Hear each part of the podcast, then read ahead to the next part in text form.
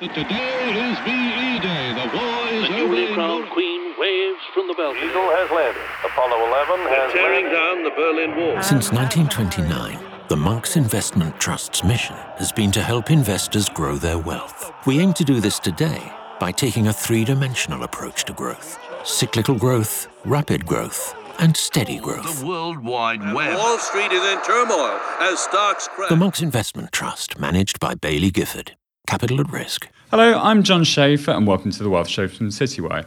I'm here today with Chris Joy, C I O of Coolabah Capital. Chris, thank you so much for joining me today. Thank you very much for having me.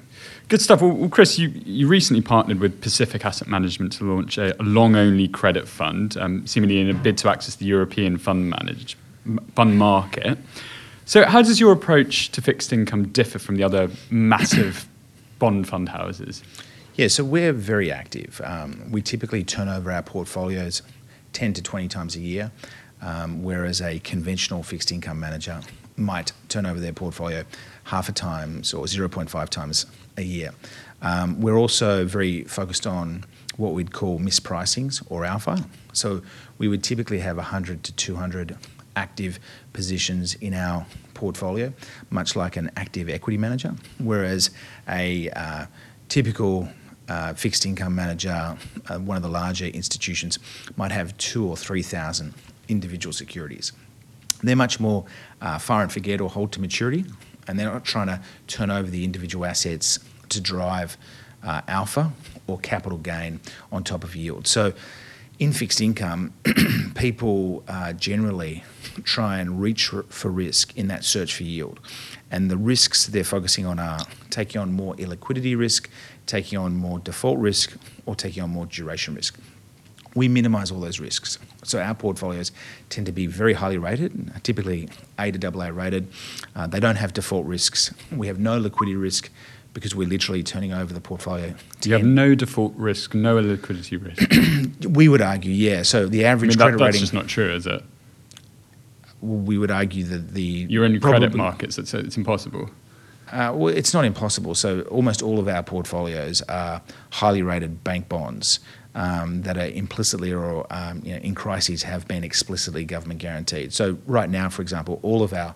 Uh, portfolios are focused on senior ranking uh, bank securities, uh, and we have some exposure to tier two bonds. Now, uh, even in the Credit Suisse crisis, we were shorting Credit Suisse senior bonds in twenty twenty-two, um, not in this long-only strategy, okay. in our long-short strategies.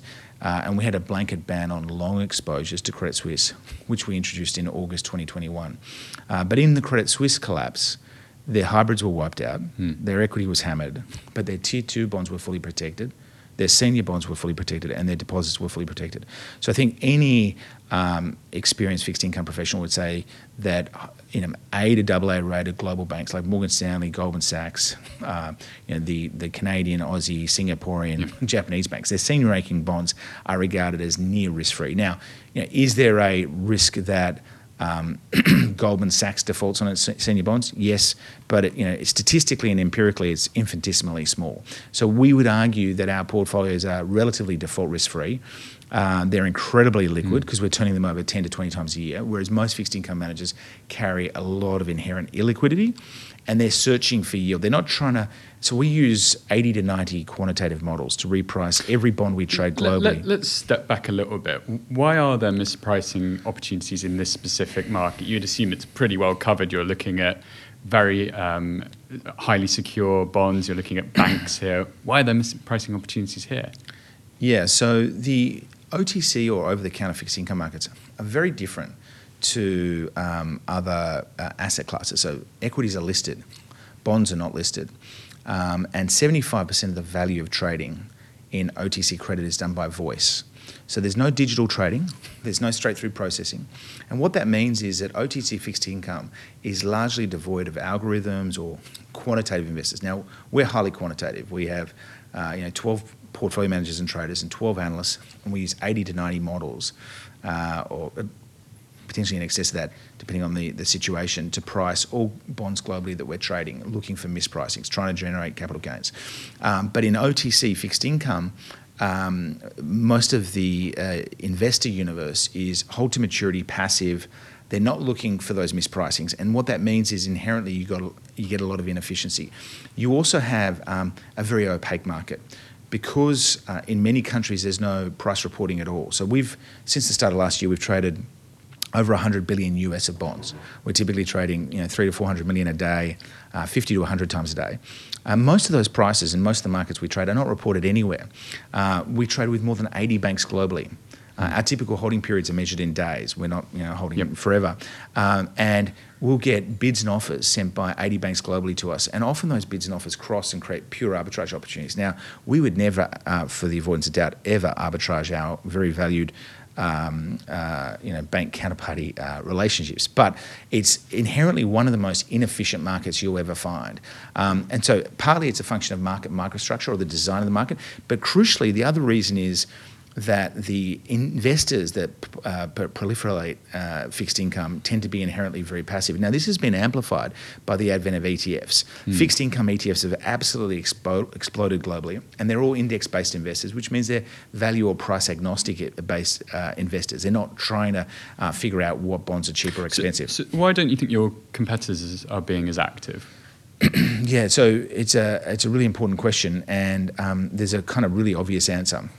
And that's because in fixed income, active managers are not paid active fees. So if you look at your typical active okay. equity fund or your private equity fund, you know, they're paid hundreds of basis points in fees, and performance fees are very, very common. Your active fixed income manager uh, is typically paid by institutional accounts, ten, twenty, thirty basis points, no performance fees. So the first point I'd make is that uh, if you paid passive fees, you're most of the time going to give Uh, passive portfolios. That's why I won't name names, but Fine. Your biggest global fixed income funds that are active have, you know, two, three thousand bonds in a portfolio covered by two P Ms. They can't possibly be actively managing two to three thousand bonds. Conversely, we're running one hundred to two hundred super high grade bond positions with near you know, um, zero default risk, super high liquidity um, that that are very liquid and safe, but are still mispriced. And we can yeah. generate capital gain on top of the yield to drive total return. So what's the fee structure for your fund? Um, the fee structure varies according to the unit classes, um, but there is a performance fee and there is a management okay. fee. So our fees are generally higher than peers, uh, and that performance fee is above the global aggregate index uh, after we hurdle our management fees. But yeah, the fees vary depending on the uh, investor class. Could you quantify that? Uh, I can't actually right now. Okay. We haven't, ac- we haven't actually I mean, launched the product. It, it is important because that will obviously yeah. eat into returns. And what kind of returns are you, are you targeting here? So historically, we've generated about uh, two point five percent above the global aggregate index okay. um, uh, after fees. And so two point five percent per annum over the global aggregate index after fees. And um, we'd be targeting one hundred to two hundred basis points or one to two percent over global ag after fees. So this particular product, the Pacific Coolabah Global Aggregate Um, strategy is uh, a strategy that's benchmarked against the global aggregate index, which is a long duration index, mm. with bond yields increasing dramatically. So we've seen bond yields, government bond yields, at the ten-year tenor increase from about zero point five percent or a negative in some countries to as much as in the U S right now, four point six percent. So a lot of yeah. investors are trying to get fixed rate duration exposure. Uh, and what we've been able to do historically is give them that duration, which previously was very unattractive, and generate hundreds of basis points of excess return above that. But crucially, we're not generating that excess return through going down the capital structure, going into heavy exposures to sub-investment grade, illiquids, private credit. Uh, we're not trying to search for yield by taking on default or liquidity risk. We're mm-hmm. using those, you know, sixty, eighty, ninety plus quantitative models globally uh, to price assets, to look for mispricings. Bonds paying too much interest for their risk factors. And really what we want to find is a bond paying seven percent that will mean revert down to six percent, and we get that one hundred basis points of spread compression sure. and we get price appreciation. And that price appreciation supplements the organic yield we earn on the securities. Um, you previously described credit managers as not being particularly smart. Why do you think that? Um, I, listen, I, I think you know the credit managers are very bright guys generally, um, but what I would say is there's probably a bit of a self-selection bias um, in in the global fixed income universe vis-a-vis other asset classes. So the, the simple math is this. If you're a crazy smart kid that's been to Oxbridge um, and you want to maximise the value of your human capital, you're going to work in listed equities, private equity, hedge funds, venture capital, private equity, investment banking. One of the uh, you know, lower tier choices would be to go and run a long only cash fund or bond fund simply because you're not paid as well. And the reason you're not paid as well comes back to the original point that active fixed income managers are paid passive fees and give clients passive portfolios. Um, okay. So I, I actually do, I'm comfortable you know, making the point that the quality of human capital in fixed income is unambiguously inferior, unambiguously inferior to other asset classes. We see that. We find it really hard to find high quality talent in fixed income, and we've often hired from other asset classes. I have thirty-eight executives working for me around the world uh, in, in our um, investment team. Uh, and, and we try and look at um, all available asset classes. What's your preferred one? Um, sure, I mean, you would have thought private equity might be, might be sort of suitable for, for, for this if you're sort of dealing with over-the-counter kind of... Yeah, I mean, to be honest, our preferred um, you know, vector for talent is uh, engineers, computer scientists, right. programmers, um, particularly people who are very bright but also have a lot of humility. Uh, and again, I don't want to cast aspersions against the private equity guys or the investment bankers, but humility and intellectual horsepower don't, you know, often uh, find, you know, they're not often easy bedfellows in those markets. Okay. Whereas, you know, the engineers and the programmers and the computer scientists that are coming into the asset class fresh, um, we find uh, are often incredible um, traders and very functional. Okay. What don't you like in fixed income markets at the moment? So I think one of the problems that asset allocators have is that for the fifteen years after the two thousand eight crisis, we had near zero cash rates, and there was this monstrous search for yield. And the key beneficiaries of that were things like commercial real estate, private credit, high yield bonds, equities. And all those asset classes now face the spectre of this unprecedented increase in risk-free rates. So the U S ten-year government bond yield, as I mentioned, trading over four point six percent in the last twenty-four hours. Um, and that prevents a, a, sorry, presents a tremendous threat um, to many of these alternatives. So we're facing right now the biggest default cycle uh, that we're seeing in global corporate um, credit uh, since the two thousand eight crisis. Uh, U S bankruptcy filings already are the highest since twenty ten. Now that's interesting, because the U S economy has been incredibly resilient. Mm. Unemployment is incredibly low. And thus far, the global economy, economy has been able to resist much of the impact of these punitive rate hikes. The reason the economy has fared so well is that consumers saved a tremendous amount during the pandemic, because we locked down economies, they were forced to save, and governments gave them cash.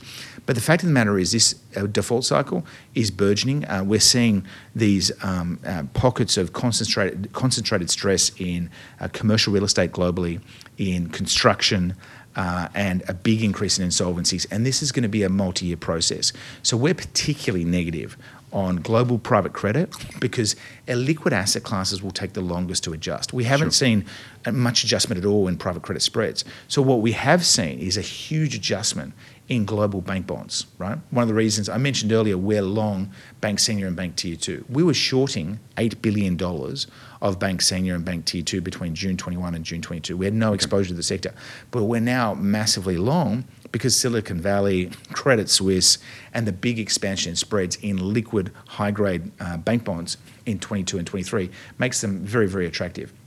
In private credit, we don't see that.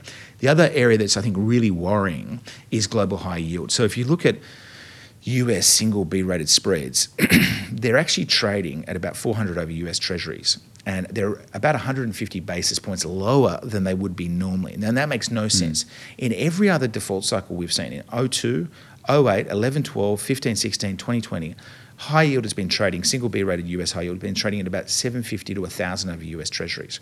And right now we're at circa four hundred over U S Treasuries. It's not worth it, not worth the risk. It's not worth the risk, but the, you need to ask yourself the question, why? Like, why would it be trading? Like, who, who's kind of allowing it to trade at four hundred over? The problem is illiquidity. There's no liquidity in the global high yield market. There's no liquidity, obviously, by definition in private credit. Sure. So it's not adjusting. And it's going to be, we think we're going to have a multi-year default cycle. Uh, and we think there are going to be profound headwinds for all asset classes.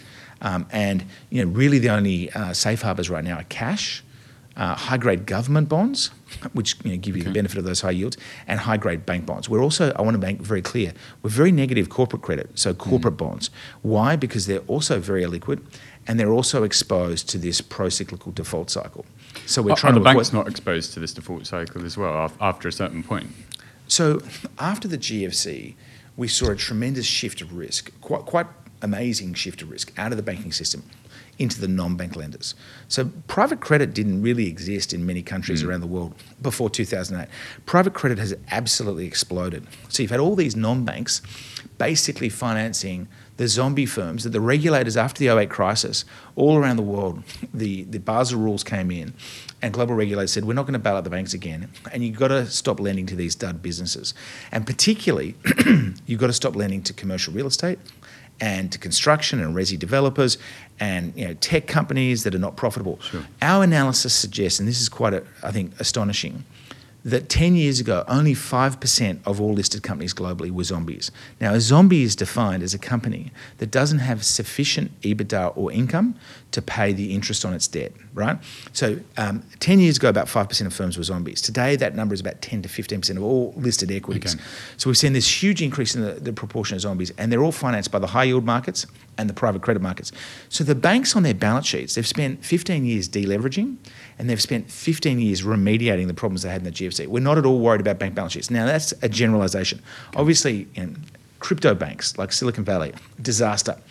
There are clearly some commercial real estate dependent, you know, U S regional banks that are problematic.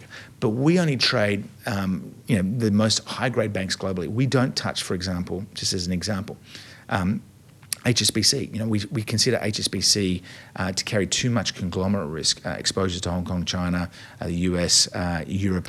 Um, you know, I mean, uh, banks will still loan to the average consumer, to small businesses, et cetera. There's there's. potential for default there, isn't there? Huge. Yeah, there's going to be defaults. So do, yeah. uh, we're, we're expecting a significant increase in defaults in uh, in the resi mortgage market, yeah. in the S M E market, in the you know mid-cap business market. But the point is that banks are much better provisioned today, and they've got uh, sure. they've had a massive increase in their equity capital ratios, and the provisioning is more than sufficient to cover the default cycle that we're expecting within the banking system. The the problems really rest in the non-bank system, which hasn't really uh, financed a default cycle like this before, because many of these private credit guys never existed, um, uh, you know, in two thousand eight. So, so with this sort of pretty bearish stance, does that mean you're looking to short a lot of things? Um, we are looking for opportunities to short high yield and uh, and also sort of riskier investment grade credit. Um, as I mentioned, we had about eight billion dollars of shorts in our portfolios between June twenty-one and June twenty-two. Um, but we cut those shorts and went back into high-grade financials and high-grade government bonds uh, in mid twenty-two, and we, re- we remain you know, very long those sectors. Um, I think the the interesting issue with shorting high yield right now is it's so illiquid that high yield spreads have been very, very sticky. So we haven't pulled the trigger on any high yield shorts, but I definitely think it looks ostensibly attractive. Um, the other thing that's interesting, I think, is another way to short is using derivatives, specifically yeah. credit default swaps, and, and more precisely index-based C D S, which we've used a lot in the past. Now, the problem with index-based C D S and C D S generally is it tends to price off equities, and that in turn raises uh, the problem that equity valuations have been incredibly rich and resi- resilient and resistant to uh, these rate hikes. Now, it does appear that there's been a, a recent you know, modest capitulation in equities, and it feels like um, that the market is sort of coming to grips with the idea, well, you know, the market was pricing one hundred basis points of cuts for the Fed next year. You might remember bond markets were pricing one hundred basis points of cuts for the Fed this year, mm. right? We thought that was absolutely preposterous. They've disappeared. They shifted those into twenty twenty-four. The Fed uh, a week or two ago came out and said, actually, we're not cutting rates by one hundred basis points in twenty twenty-four. We're only going to cut, cut rates by fifty basis points, which has pushed up bond yields and it's put downward pressure on equities. Yeah. Um, and I think that uh, the risk is that the more this higher for longer paradigm entrenches itself, Uh, the greater the headwinds that equities, commercial real estate, V C, P E, private debt and high yield are going to face. And do you think those mispricing opportunities on bank bonds are still going to be the same sort of over the next twelve months? Is that is that your sort of biggest bullish play, essentially? Yeah, we, we've been trading this stuff, you know, um, for the last, intensively for the last eleven years. Yeah. And, and the mispricings tend to be, because the market structure is inherently so inefficient, because most active bond managers are actually passive, because there's no one actually like Coolabah uh, acting as an opportunistic market maker of sorts, competing away those inefficiencies. In fact, one of our biggest bugbears is the inefficiencies are so large and so persistent, they don't mean, mean revert fast enough. We want the, the mispricings to di- disappear as quickly as possible to pick up those returns.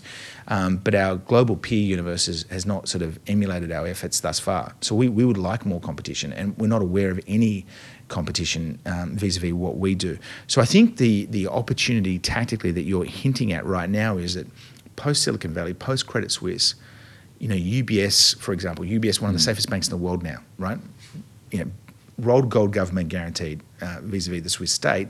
Um, you know, their senior bonds went to three fifty over Bunds the day they bought Credit Suisse. The day they announced the, the Credit Suisse purchase, every bank in the world was shorting U B S. Their share price fell sixteen percent. Their senior bonds went to three fifty over Bunds. We went out and bought six hundred million dollars of U B S senior paper on the Monday, Tuesday, Wednesday. Now, when I said to my traders, you know, our analysis was this is equity po- positive for U B S and it's credit positive. Uh, we thought they were picking up um, uh, Credit Suisse about thirty billion dollars cheap. Now, they've since formally recognise that they're uh, realising a thirty-seven billion Swiss franc gain on the acquisition. Um, uh, but when we tried to go out and buy those bonds that day, we couldn't find any. Now, there is one hundred right. bi- it's one hundred billion U S dollars of U B S bonds in the market. And we went to eighty banks and said, hey, we want to buy as much as possible. And my traders came back to me a few hours later and said, listen, we can only find nine, nine million euros worth. I'm like, what are you talking about? I would have expected, you know, they would have picked that up by that point, hundreds of millions of dollars or euros worth. Um, so it took us three se- sessions to pick up about six hundred million worth. I think that process actually catalyzed a bit of a short squeeze. But I think the street, as in, you know, the investment banking peers and competitors of U B S all just thought Credit Suisse was a disaster, ipso facto, U B S is going to be a disaster. And remember, at that point in time, the crosshairs were quickly turning to Deutsche. Mm, and yes. we actually kind of intervened uh, a little bit in that drama as well. Could you explain uh, intervening? I mean, you've, you've described yourself as a as an activist bond investor. I mean, is this an example of that? Yeah, in an interesting way, I think. So we were, I mentioned that we were shorting Credit Suisse in twenty twenty-two. Yeah. But that was, you know, simply on the basis, and we had a ban on long ex- exposure to Credit Suisse in August twenty twenty-one. Um, so we, our view was Credit Suisse was just a, you know, second-rate investment bank. Um, you know, but the problems had been uh, a, a multi-year process, and the fact is that Credit Suisse was actually remediating most of its problems come twenty twenty-three. Like by March twenty twenty-three, there was an enormous amount of reform underway. So Credit Suisse knew what the problems were, Greensill, you know, the other sort of uh, prime broking dramas, and they were being, in our view, cauterised. It didn't mean we liked Credit Suisse, but we did not participate in any of the short selling on Credit Suisse in March twenty-three. Our view was that was pretty much unambiguous market manipulation. So what happened was, and this kind of um, segues into D B, what happened was that with uh, the advent of Silicon Valley Bank's collapse, for the first time in history, we saw high-velocity digital deposit runs. So S V B lost forty-two billion dollars in deposits on one day. The hedge funds that wanted to exploit this recognised that if you could create a lot of hysteria around banks, and they quickly lost hundreds of billions of dollars of deposits, you could threaten their solvency. Now, again, there was nothing wrong with Credit Suisse. It was just a dud investment bank. It, it did not deserve to die. But there was an enormous amount of misinformation propagated through the media. All the traders on the street were talking about this. Uh, and it was a slow-moving train wreck. There was one particular report that the Saudi National Bank uh, wasn't going to increase its equity stake mm. in Credit Suisse that precipitated, I think, a thirty percent collapse in the share price that day. Now, the S N B had said that on numerous previous occasions. It wasn't new news. I think Bloomberg ran the story.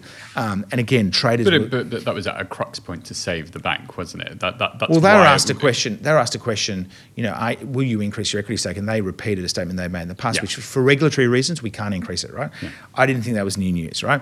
Uh, nonetheless, the Swiss regulators were they, they regulators have never dealt with these digital deposit runs before. We've never seen them. In the uh, oh eight crisis, the people queued outside Northern Rock. Right, you couldn't get forty-two billion mm. out in a single day.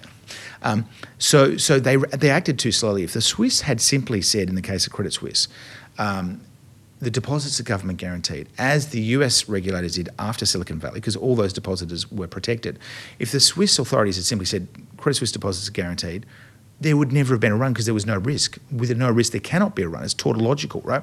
What did the Swiss do after the event? They guaranteed all the, Swiss, uh, the Credit Suisse deposits. They didn't just guarantee the deposits, they guaranteed the senior bonds and the subordinated bonds, only the hybrids and equity were hammered. Mm. Now, in the case of D B, as soon as we saw Credit Suisse transpire, we knew D B was next, and, and all the hedgies turned to D B. And so what they do is, for a small amount of money, they start shorting the uh, C D S. For like tens of millions of dollars, you can move it materially, which is not a great amount of money. And they short the, the, the cash bonds. Again, for a little amount amounts of money, if you start attacking the right banks in the street, you move those spreads materially. Then the equity response. So this was a, a constructive hyperbolic attack on D B as the next domino to fall after Credit Suisse. We could see it unfolding, and it reached an apogee in one session on a Friday. Uh, our intervention was as follows. We, we didn't want to participate. We thought it was market manipulation, but we didn't think the authorities were um, responding correctly and with sufficient intensity and speed. So I wrote to the C E O, the global C E O of Deutsche, the U K C E O of Deutsche, and the Asian C E O. I said, you guys need to basically get the German state to come out and clarify that your deposits are fully government guaranteed and that the D B's okay. bulletproof. We also wrote to the E C B and we said, you guys need to either ban short selling on financial securities, as you did in the oh eight crisis, Uh, or you need to announce an investigation into short selling on financial securities, because this is clear market manipulation. And I reached out to the Financial Times and Bloomberg, and this was, you know, there was no financial acts here. This was just because we thought what was happening was market manipulation. And so I spoke to numerous journalists at Bloomberg and F T, and I said, listen, guys, you're not reporting on this properly. You know, you're basically um, you know, pushing the investment axes of these hedge funds, who are all massively conflicted, and they're trying to create as much hysteria and hyperbole as possible. Um, I don't know whether it was coincidental, but uh, a few hours later, the German Chancellor came out and said D B is too big to fail. Um, the E C B, the same session, came out and said they're investigating short sellers of financial securities in Europe. And lo and behold, what happened? The shorts all covered their positions in the equities and the bonds. The equity closed up on the day, having been smashed that session earlier.